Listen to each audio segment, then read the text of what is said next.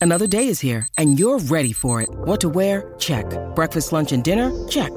Planning for what's next and how to save for it? That's where Bank of America can help.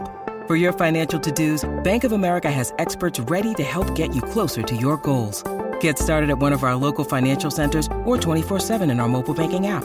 Find a location near you at bankofamerica.com slash talk to us. What would you like the power to do? Mobile banking requires downloading the app and is only available for select devices. Message and data rates may apply. Bank of America and a member FDIC. Your brain needs support, and new OLLY Brainy Chews are a delightful way to take care of your cognitive health. Made with scientifically backed ingredients like Thai ginger, L-theanine, and caffeine, Brainy Chews support healthy brain function and help you find your focus, stay chill, or get energized. Be kind to your mind and get these nootropic chews at olly.com. That's O L L Y.com. These statements have not been evaluated by the Food and Drug Administration. This product is not intended to diagnose, treat, cure, or prevent any disease. Recorded at WeWork in Midtown Toronto, this is E2 Entrepreneurs Exposed, hosted by Adam Levinter. E2 is the podcast where great entrepreneurs tell their story. This is E2 Entrepreneurs Exposed, where we speak to all kinds of entrepreneurs, creators, and pioneers doing amazing things in business and beyond. This episode is brought to you in part by Unbound Merino. Unbound offers the highest quality antibacterial and odor resistant merino wool clothing that helps you pack light when you travel, save money, and enjoy the comfort of incredible merino wool t shirts, hoodies, and more. Visit unboundmerino.com. That's unboundmerino.com. Pack less, experience more. Today on the show is Farhan Thawar. Farhan is currently VP Engineering at Shopify after the acquisition of Helpful.com, where he was co founder and CTO. Among other things, Farhan is an avid writer and speaker and was recently named one of Toronto's 25 most powerful people.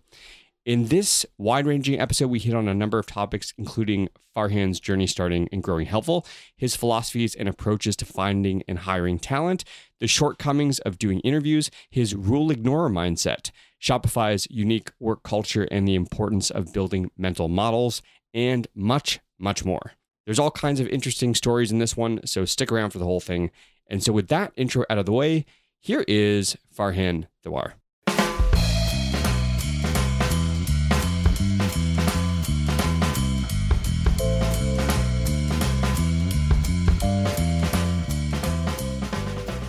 So we'll start with helpful. Um, Yeah. The company you co-founded, which Right. was recently obviously acquired by Shopify, which is where you are now. Uh, we'll, we'll get to your role at Shopify a little bit later, but tell me about the origins of Helpful and, and how do you explain that company? Sure. So, I mean, Helpful was very interesting uh, from an origin story because we really started with the team. So, Daniel Debow, my co-founder, and also David Party, um, we started off saying, what if we started off with a bunch of smart people and we decided to go after an interesting problem that we were all passionate about?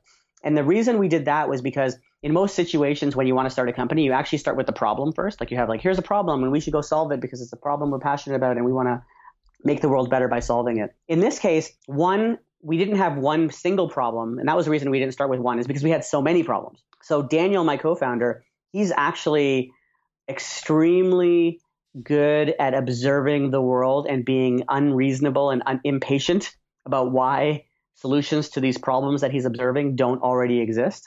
Mm-hmm. And by really good, I mean most of the problems that we went through actually did turn out to be businesses. And by many accounts, when he is able to spot these, either you know we were able to, in, in Helpful's case, spend time on trying to solve them, or someone else would also have either observed it and go and, and solve it.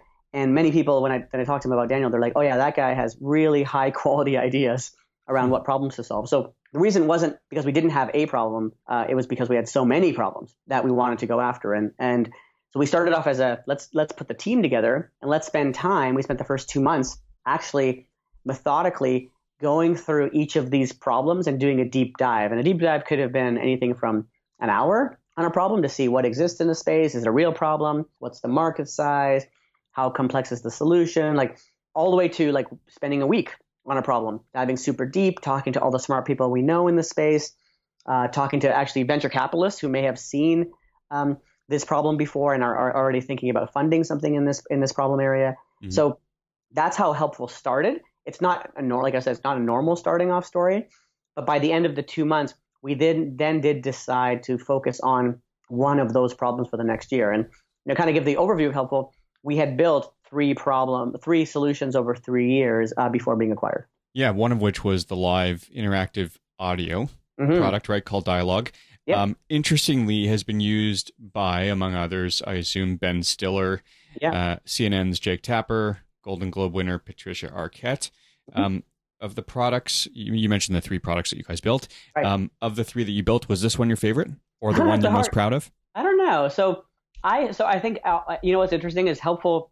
I bet you if you ask that question, actually, that's a great question. I should ask the, all the employees of helpful. Um, I don't think everyone would have the same answer. I think people have passions around different the different things that we build. So my favorite product that we built was actually helpful video. This was, you know, the easiest way to describe it, you know, five second rule. It's yep. Snapchat for work. It's the ability to communicate in high bandwidth, high fidelity, using video and audio uh, at work. And we already see this. The reason I say Snapchat is because we already see this as something that Snapchat pioneered, right? If you look at folks in a certain uh, age demographic, they tend to use audio and video to communicate and imagery, right? If you watch somebody using Snapchat, they're not just sending funny vomit rainbows to their friend for no reason. They're sending it as a way to communicate their mood, where they are, what they're doing, who they're with, and they're doing it much much more quickly than they than you can with uh, text. And our hypothesis was that, and our research shows that any consumer communication medium eventually does come to the workplace, right? So if you look at like, well, email actually started off in academia, now in the workplace. You have something like you know IRC, which turned into Slack. Even what we're using now, Slack, um, Skype. Yep. Skype turned into these enterprise tools, right? WebEx, Zoom, the ability to video conference at work, all came from consumer. So our hypothesis was that this will also happen at work. I still really do believe that this will happen at work. That asynchronous video, so sending short video clips or imagery, will happen at work. I just think we had the timing wrong. And this idea of sort of identifying problems, uh, many of which, as you mentioned, turned into actual businesses. Right. Uh, two questions related to this. The first one is obvious: which businesses would people be aware of?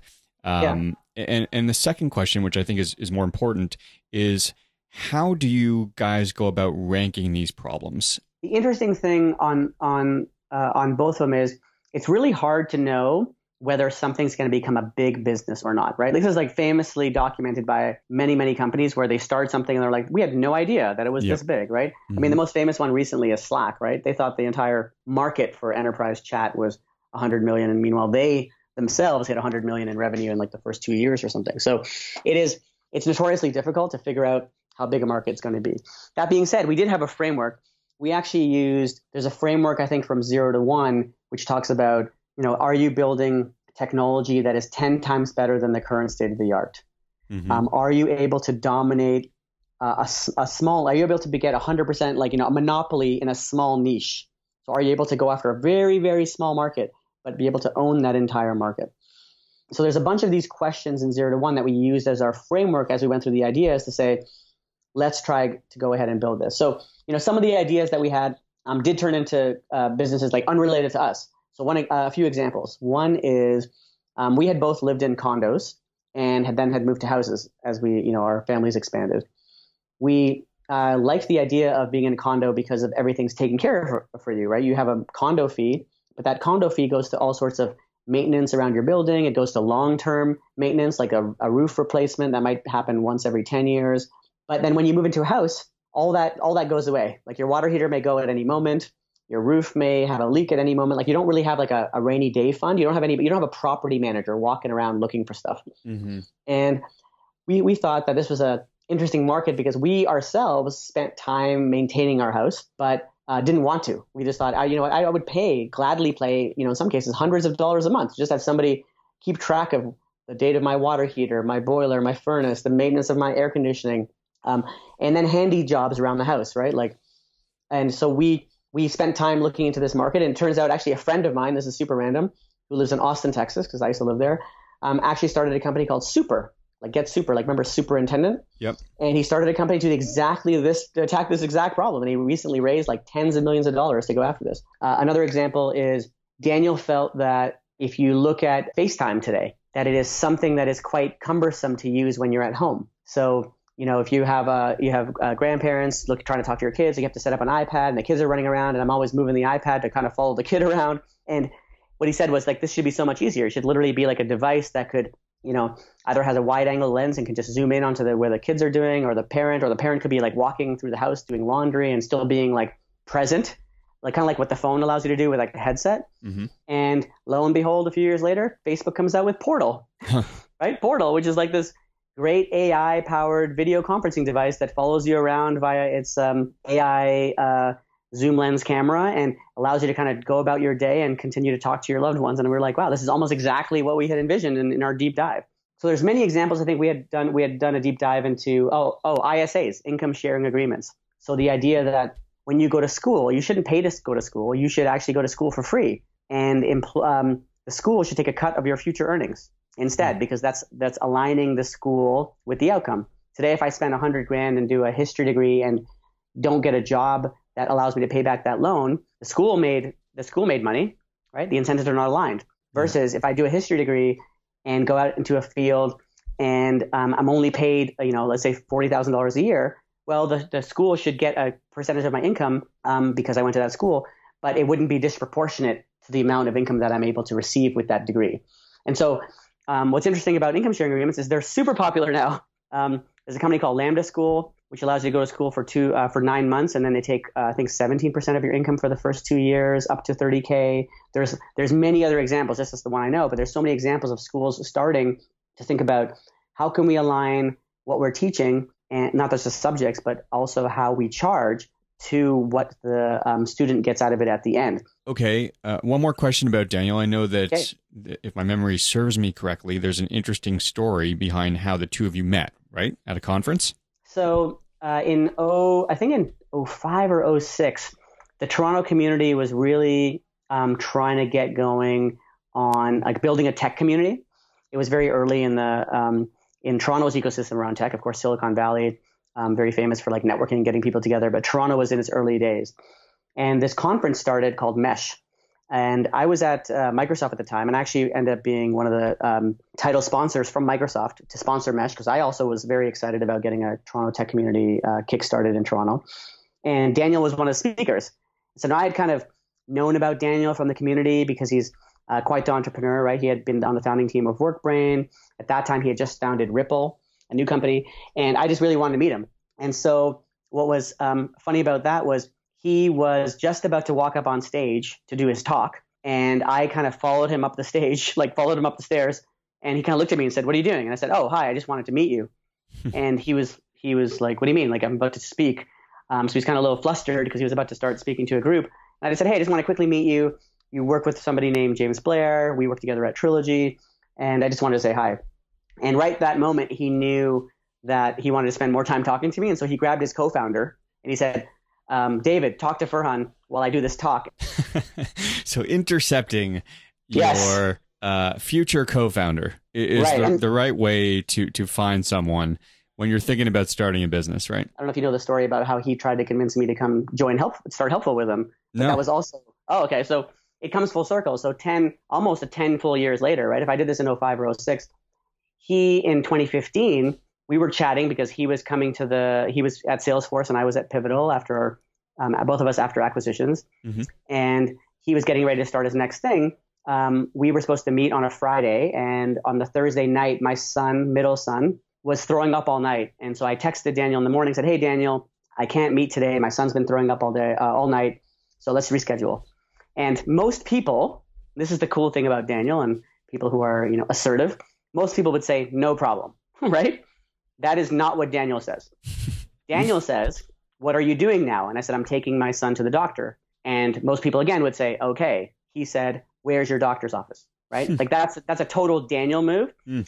And he was serious. And he met me at my doctor's office. And then he, we sat on my deck in the backyard while my son was kind of recovering.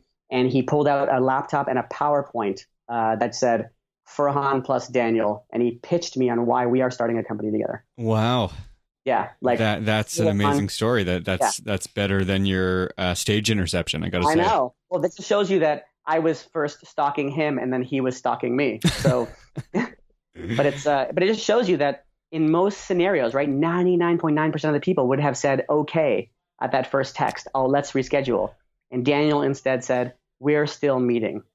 Man. Right. And not in a, Yeah. not in an asshole way, Yeah. right? Not in a, I didn't look at it and go, this is weird. I looked at it and said, this is awesome. I go, this is what I'm talking about. This is the kind of person I want to work with. as you guys started to build out this team, you have uh, you said, of course, you started with a team. Then, of course, the, the team grew from there. How did you go about in interviewing people, and and how did you find and hire the right talent? I have a, a lot of opinions about interviewing and, and hiring in general. And one of the things that I'm a big fan of is using, like, I'm not a fan of proxies, and I would consider interviews a proxy. Like, you're you're looking at some information to make a determination as to whether you know spend let's spend three four hours with somebody and determine if they can you know spend years with us. And I'm not a fan of proxies because I feel like they are mostly um, they're summaries, right? But also they are um, misleading because they can be filled with bias, right? And so I actually call this like the the Nickelback problem, which is, you know, let's in this in today's world of online dating, right? Nickelback is a very polarizing band. There are people who love it and people who hate it. And if you on your dating profile wrote wrote Nickelback is your favorite band, that would probably exclude you from a lot of people because it's such a polarizing band. But Yep. if if after six months of dating somebody, they found out that you like Nickelback, it's probably not a big deal. Like not as big a deal as like a deal breaker, like they wouldn't even meet you, right? It would be like a, oh my God, I can't believe you like Nickelback. But like maybe it's an annoyance point, but it's not a deal breaker at that point. And so what I find interviews do is they just heighten all these little deal breakers. Like I can't believe that person wearing white socks and you know black shoes and like there's all kinds of little things that are unconscious in many ways, right? A lot of times even you know people tend to like people who are like them. Even the unconscious bias around um, not hiring a diverse team because you're trying to you end up hiring people from the same school you went to. Like all that stuff kind of creeps in. Mm-hmm. And so what I tried to do is reduce the bias. And the way I found the easiest way to reduce the bias is reduce the interviewing, like reduce the interviewing almost to zero. And so one of my tricks, techniques was can we just hire people with a very, very lightweight filter? And let's actually look at the work. What if we looked at the work that somebody produced over 30, 60, 90 days and used the work as the real proxy? It is still a proxy because it's not years, but can we use that as a proxy to whether they'd be a good fit for our company? I I would bring them into the company and then I would make sure that it, it was we were able to give them the 30 69 day feedback like they were getting um, feedback about us as a company we were getting feedback about them as a as a somebody working at the company and at the 90 day mark or before we'd make a determination hey is this a fit or not a fit and i have an example from helpful that i think was quite instructive right like we we hired i didn't we were hiring machine learning people because we were doing a bunch of stuff in machine learning for our first product i hired somebody who had a phd in machine learning they taught at the university like all the things that you would want from a person, right? They were actually also an internal referral from another employee. Like it was all the positive signals. And then there was another person. Um, actually, you'll I'll, I'll tell you the funny tenacity story about this person. But this person I actually just literally just found like on the internet, right? Like no machine learning degree, just interested, not even a software engineer, like all the wrong things, right? For machine learning. We brought both people in, and within within 60 days, it was quite clear that Mr. Just interested and didn't have any uh, software was like the right fit, and uh, the other person who was PhD, taught at the university, had done this role before, and was a referral, was not a fit for the company. Mm. And only through the work, right? Only through having them work work on problems at our company were we able to figure that out. By not interviewing, I had nothing to look back on. I was kind of like, I don't know this person from anybody. I have no Mhm. idea who this is. Instead, let's just look at the work. And when, when we looked at the work, even the person said, "Hey, it was it was pretty obvious when I you know had that final meeting." I sat down with him and he was like, "Oh yeah, it was pretty obvious that I wasn't a fit here." In terms of hiring, we of course did the things like you know referrals and some job postings and hired interns, but I tried to have a very very light filter. And based on that filter, if they did well in the first 90 days, they could stick around, and if they didn't, uh, we would help mutually um, help them find something else. And I did this at scale at my previous company, and we were able to, I think, determine that about 85% of the people would make it to the 90 days. And once they did, like there was very, very low attrition after that, like less than 1%, especially in the software industry was, was phenomenal. Okay, so the counterpoint to this, um, if I can think of one, is that it can be potentially expensive to bring a bunch of people in the front door with this lightweight filter you're describing, allow them to work there, right, for 30, 60, 90 days, and then Yep. have to trim fat. We, we never hired five people to get two. Like we Hmm. always hired as many people as we wanted, as we needed. Got so my goal was always, I hope everybody makes it through. And that's why we gave them feedback along the way to help them make it through the process. There are many times where I'd I'd say, hey, just FYI, here's the feedback so far, and the person would change their behavior and they would do great. Like it was not a it was not a horse race. Let's get five to get two. That never happened. It was always let's get as many good people as we can find. So that was number one. And then so on the expense side, I don't think that's there. On the, I mean, one thing that people, some people say is that it's disruptive mm-hmm. to the company to bring people in like that. Now, my my um, retort to that is, is is just as disruptive like doing eight hours of interviews. Like if I, if you do eight hours of interviews, you do eight hours and I do like 15 minutes, and we both bring in five people, and both of us realize that only three should stay. Like the disruption is the same. Mm-hmm. The difference was is that I saved eight hours on interviewing, and maybe I spent that eight hours in the 30, 60, 90. But I think my data is better than yours because I'm using real work data versus interview data. So I think a lot of the, you know, when you think through the problem, because I wrote a long article about this, uh-huh. um, but um, it does tend to not be the norm. And the norm is let's copy Google, Facebook, Amazon. Let's do let's do interviews like everybody else. And so I was just like, well, let's try this. When you need mealtime inspiration, it's worth shopping Kroger, where you'll find over 30,000 mouthwatering choices that excite your inner foodie. And no matter what tasty choice you make, you'll enjoy our everyday low prices, plus extra ways to save, like digital coupons worth over $600 each week. You can also save up to $1 off per gallon at the pump with fuel points. More savings and more inspiring flavors make shopping Kroger worth it every time. Kroger, fresh for everyone. Fuel restrictions apply. Yeah, I mean the, the, the Google, Facebook, Amazon, or whatever. I mean it's it's actually more interviewing, right? They're yes. advocating for more yes. rounds of interviews, four, Correct. five, six rounds. Yeah, even more. Like I mean, I spent I did Amazon interviews in 05. I think I spent uh, seven, seven, eight hours, like outside of the phone calls, like just seven, eight hours on site going through a bunch of interviews. Have you advocated for this internally at Shopify? Your approach? Good question. So I definitely have a lot of opinions about recruiting in general. There's been a lot of success there and can we you know i would say the the net effect would be is there a way to shorten the amount of time it takes for us to find great people at shopify? So i'm spending a lot of time on that.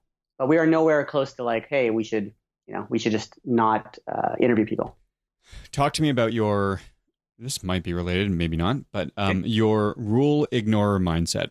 Okay. What does it mean and, and, and how do you apply it in this context?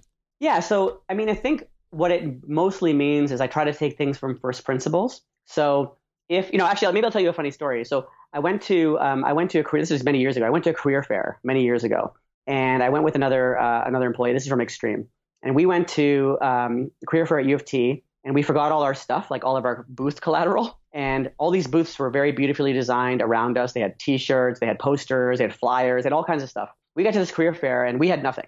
And because we were doing mobile apps, luckily we just had our phones. We had two phones each. So we put our phones on the table and we started talking, talking to people. And because I, you know, not a big fan of interviewing, what I did was I just, as people were coming up, I was just hiring them on the spot.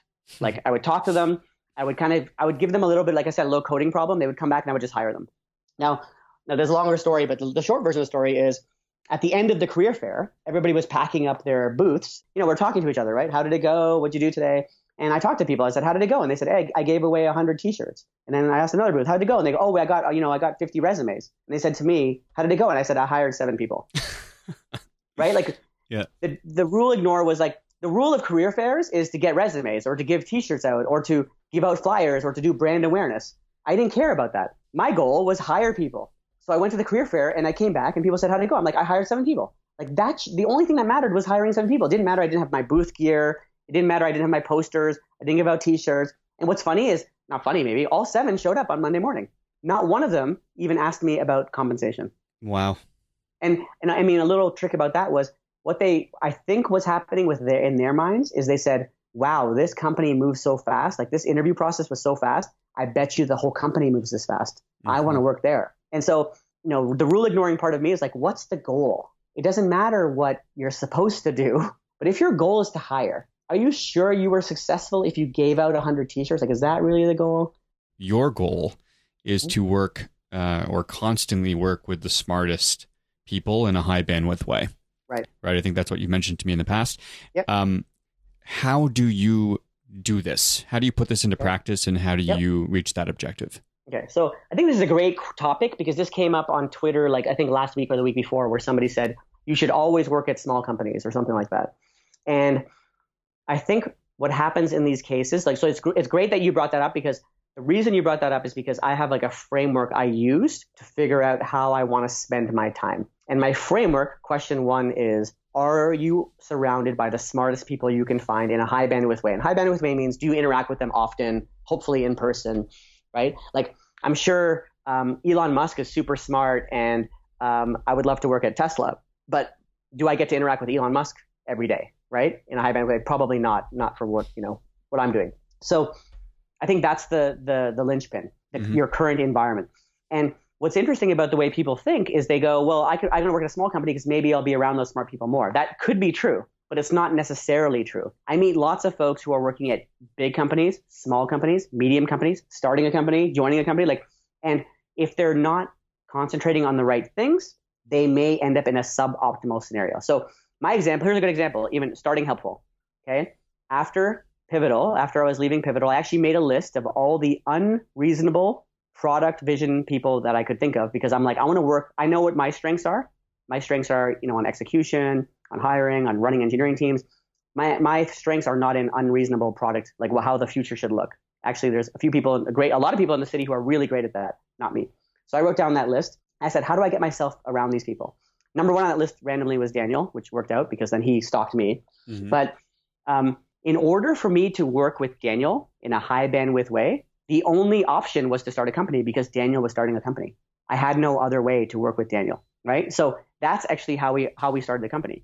Now, as we grew our products and as we grew helpful toward in 2018, I spent actually over the last few years, I spent time with another person who I who I got to know uh, very intimately was JML. Uh, he's the uh, CTO of Shopify, and as the you know as we were building stuff at uh, helpful i was like wow i can count on my on one hand less than two or three people who are senior engineering leaders who i can learn from who i'd want to work with in a high bandwidth way. Jml was one of them. So now the right optimal place for helpful was to be inside shopify right? So from a uh, learning perspective I've been lucky that I've been able to kind of have a framework and then use the framework to make my decisions. Now you're asking questions like, how do you do these things, right? Like, how do you start a company or how do you end up like I think a lot of people they're not rule like you said you mentioned rule breakers. Like yeah. here's a good example. Yeah. I met somebody who said they really want to work at Google. They said I said okay, you want to work at Google. What have you done to want to work at Google? Maybe maybe their framework is is sound or not. I don't know why they want to work at Google, but they said they want to work there. So I said okay, what have you done? Well, what they did was they emailed careers at Google. Like that is not the activity or actions of somebody who wants to work at Google, right? You want to work at Google? Did you go to the info session? Did you go on LinkedIn and find all the people you know that are connected to somebody at Google?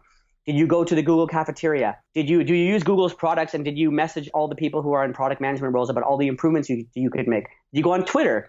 Did you do like like there's so many activities you could do before coming to me and saying that I've exhausted everything. I, I can't get a job at Google. Like there are like literally maybe hundreds and hundreds of things that you could do. This is where uh, a lot of people um, are not willing to put in the effort to, to be like, hey, I think you know jobs kind of come to me, and I don't think that's how the world works, right? Daniel came to my house and presented a PowerPoint that he made right? This is Daniel who was on the founding team and had sold two companies, right? Why is he doing that? Because that's what's required. And I think that's what people miss. This goes back to your earlier point about career fairs, right? Historically, yes. career fairs have been a certain way, right? Yep. People fit into that box of not thinking about career fairs in any other way but what they're used to. Right. You haven't seen me at a career fair, right? no, I'm, no, exactly. serious. It doesn't look it doesn't look like a normal person. It looks like a crazy person in a booth because that's me. I'm like, why am I here? I'm mm-hmm. here to hire people. Okay, what are all the things I can do to to learn about people, talk to people, help them figure out if Shopify is I mean in this case Shopify is a good place for them to be. Is there a mutual fit? Like all those things, like like do it all the way, right? Nassim Taleb has this great quote, right? Like sprint or walk, never jog. Mm-hmm.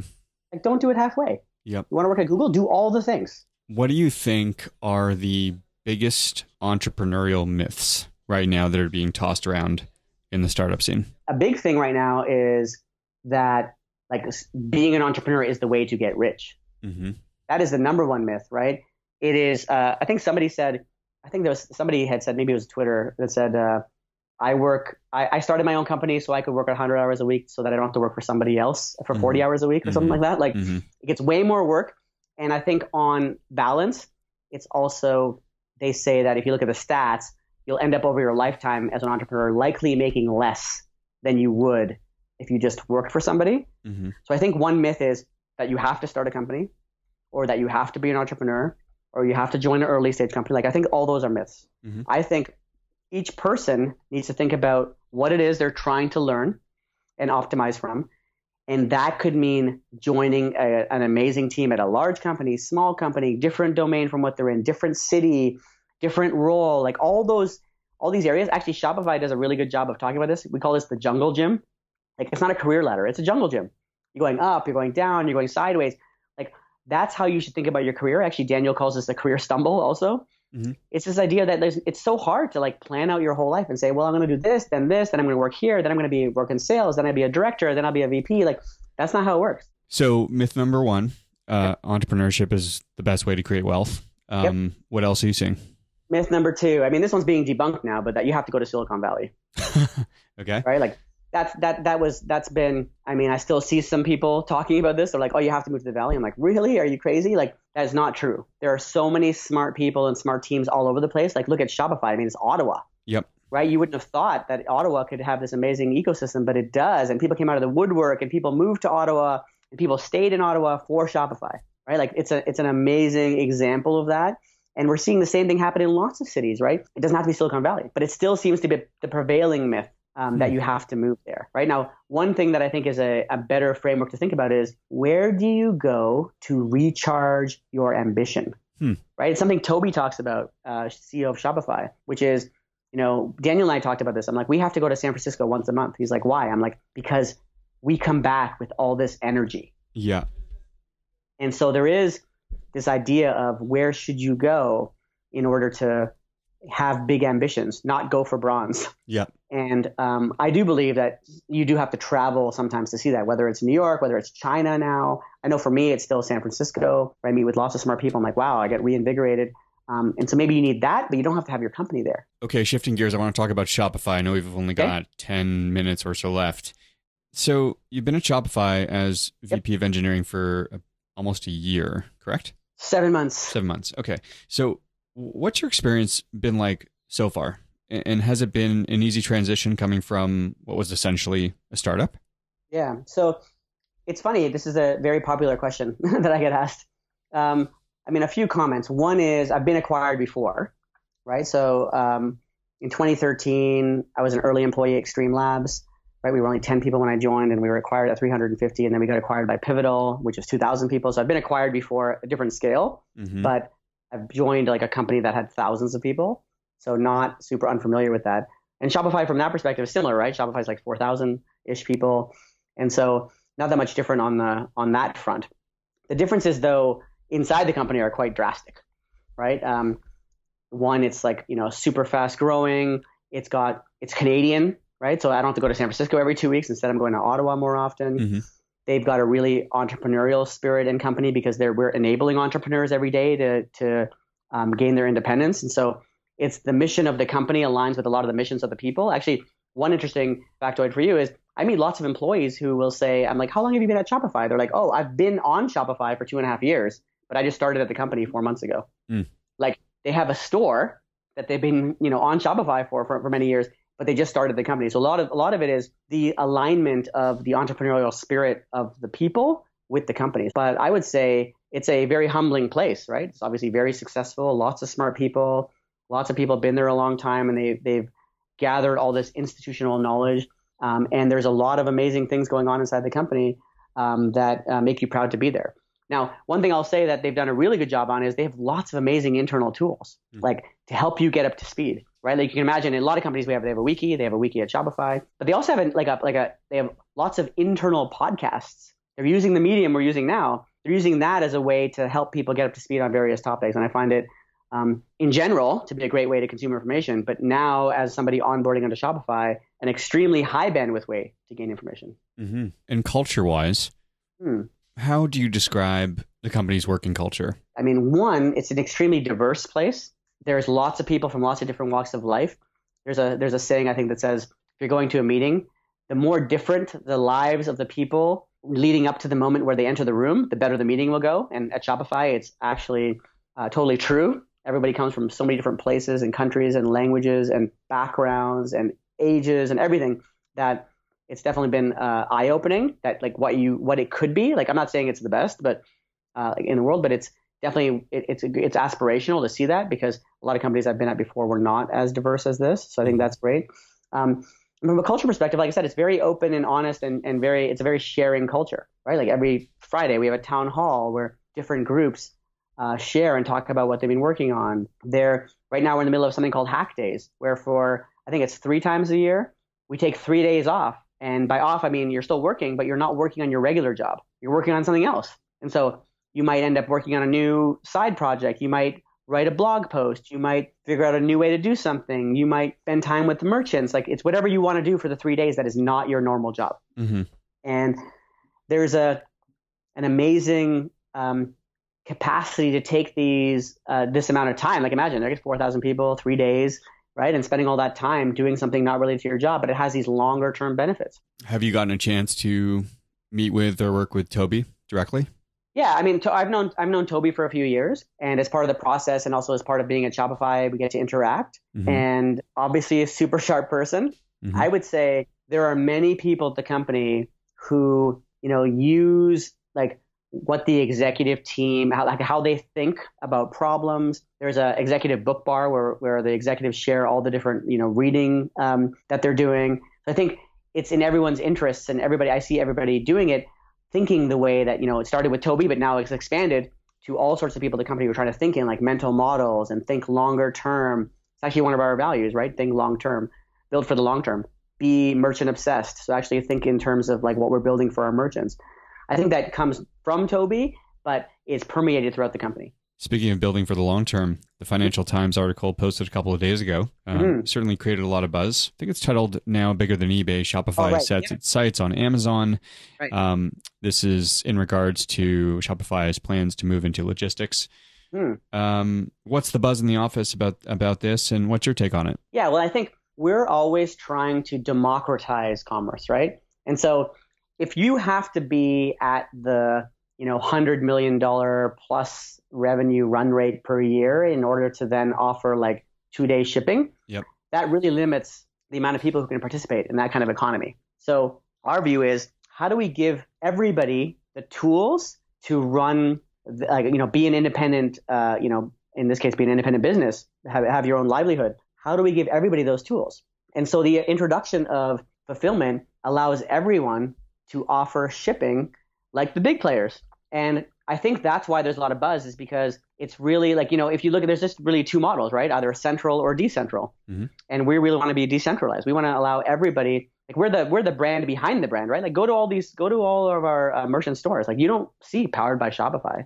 You just see the store. You don't even know it's powered by Shopify, right? Like, and I think that's the power of what we're building. We're allowing anybody to go out there build an amazing business, maybe gain their independence from this business, and now we're offering them even more capability uh, in the in the ways of shipping. And so I think it's super exciting, and I think there's uh, so many things that um, that we're trying to do in that ethos of like giving the early you know early merchants the opportunity to be like the big players. What do you think Tobi's unique ability is as a mm-hmm. CEO? That's a very interesting question. I mean, in my like like, I know I've just only been here a few months. Um, interactions with him, he's definitely one of the longest term thinkers um, I've ever encountered. Right, meaning he's always thinking about not just the first order effects of something, but the second and third and, and tertiary effects. And so I found that extremely inspiring because he's always thinking about the long term. Like he's very, he's not very, what's happening this week, what's happening there. It's like he's really like, what's going to happen when we, if we do this and this and this, what's what's that going to mean over the next few years? Um, so I think that's that's really inspiring. But the other superpower is that he's an engineer, right? He's very like very uh, technically minded mm-hmm. and very, you know, he built the first versions of Shopify, so he's got a lot of you know historical context there. And I think that comes through because we're using technology to enable all of the things that we're enabling with our merchants. And I think that that doesn't that is not necessarily true of every company where you have somebody that technically deep at the helm. Do you think there's some this sort of reservation? I guess there isn't, but uh, would there perhaps be some reservation in bringing on folks like yourselves who have founded companies before, not yeah. once, uh, sometimes numerous times, and then right. bring them internal, bring them into right. Shopify's environment and hope that you guys stay there and help them build, you know, Shopify's next phase. In many ways, this doesn't line up with a lot of companies because they're not companies that are actually serving entrepreneurs, right? Like Shopify is literally serving entrepreneurs. Like that example I gave you before, where when I when I meet people around the company and they'll say, "Oh, I've been on Shopify for two and a half years, but I've only been at Shopify for four months." Yep. Um, that's a testament to the fact that entrepreneurs will like use Shopify and then realize that their mission aligns with the mission of Shopify. And so they actually will come in as an alignment exercise versus as something that, that are begrudgingly coming into, right? Right. So I think it's a testament to to them. I think Satish, who's the GM of um, of Channels, he tweeted out something around the fact that his company got acquired in 2013, and I think it was 20. I'm, I'm making numbers up. Maybe it's 25 people. Let's say that 23 of them were still at Shopify, right? Like something like some uh, crazy high percentage. Like that's amazing. That's literally amazing that you can have a, like an entrepreneur and their whole company come and then everybody's still there or most people. Like so I think that there's value alignment. Like don't forget, there's value alignment in what we're all trying to do.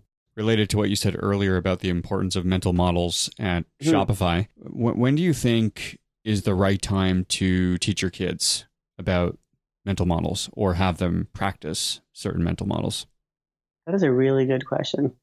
I don't know if there's a particular time, but I know that there are like there are already things we do with the kids that are like you know there's systems Mm-hmm. that we do right. So you know they come home every day and they hang they hang up their backpack in the same place. They we have a they have calendars in their rooms that they check in the morning when they get ready. So there's systems that they already know. Like if, if your pajamas are on the rack, that means you're going to wear them again. If the pajamas are in the laundry, obviously get new pair of pajamas. Like there's there are always there are little mental models that that already happen.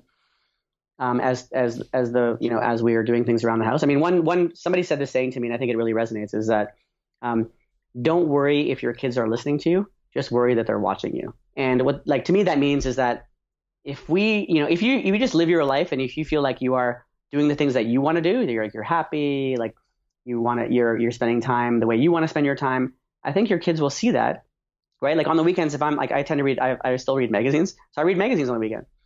And so if they see me reading and reading magazines, I feel like they know that I enjoy that. Maybe they'll, you know, without forcing them, maybe they'll enjoy reading magazines or reading books as they get older. And so that, you know, if I'm going to be outside with them and we're playing soccer together, maybe they feel like, okay, well, I enjoy soccer. Maybe they'll enjoy soccer. So it's more about that versus trying to force somebody to be like, okay, you got to read from nine to nine thirty, Yep. right? Less about that. Uh, and we'll tell them, hey, go upstairs. You can read if you want, and then we'll see. Some one time, some kid will read, and another kid will not.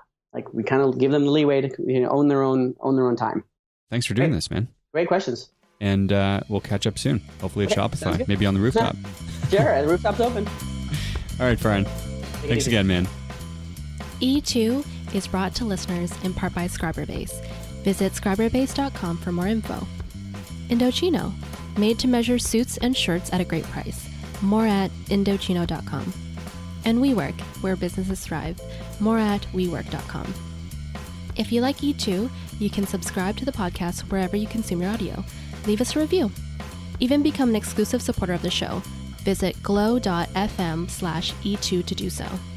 Until next time, make today count with whatever it is you're working on.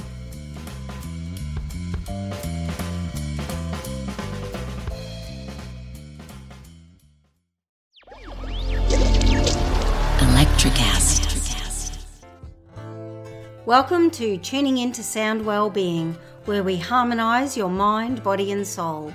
I'm Amanda, your sound therapy expert. And I'm Stephen, the curious explorer uncovering the mysteries of sound. Together, we explore vibrations, frequencies, and the power of sound therapy and tuning forks. Discover ancient wisdom, reduce stress, and tune into a healthier life. Subscribe to Tuning Into Sound Wellbeing today.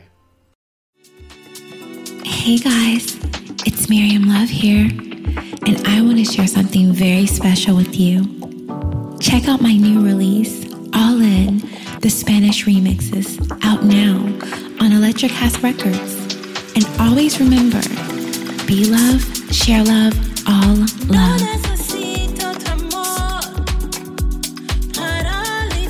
Available now wherever you listen to music.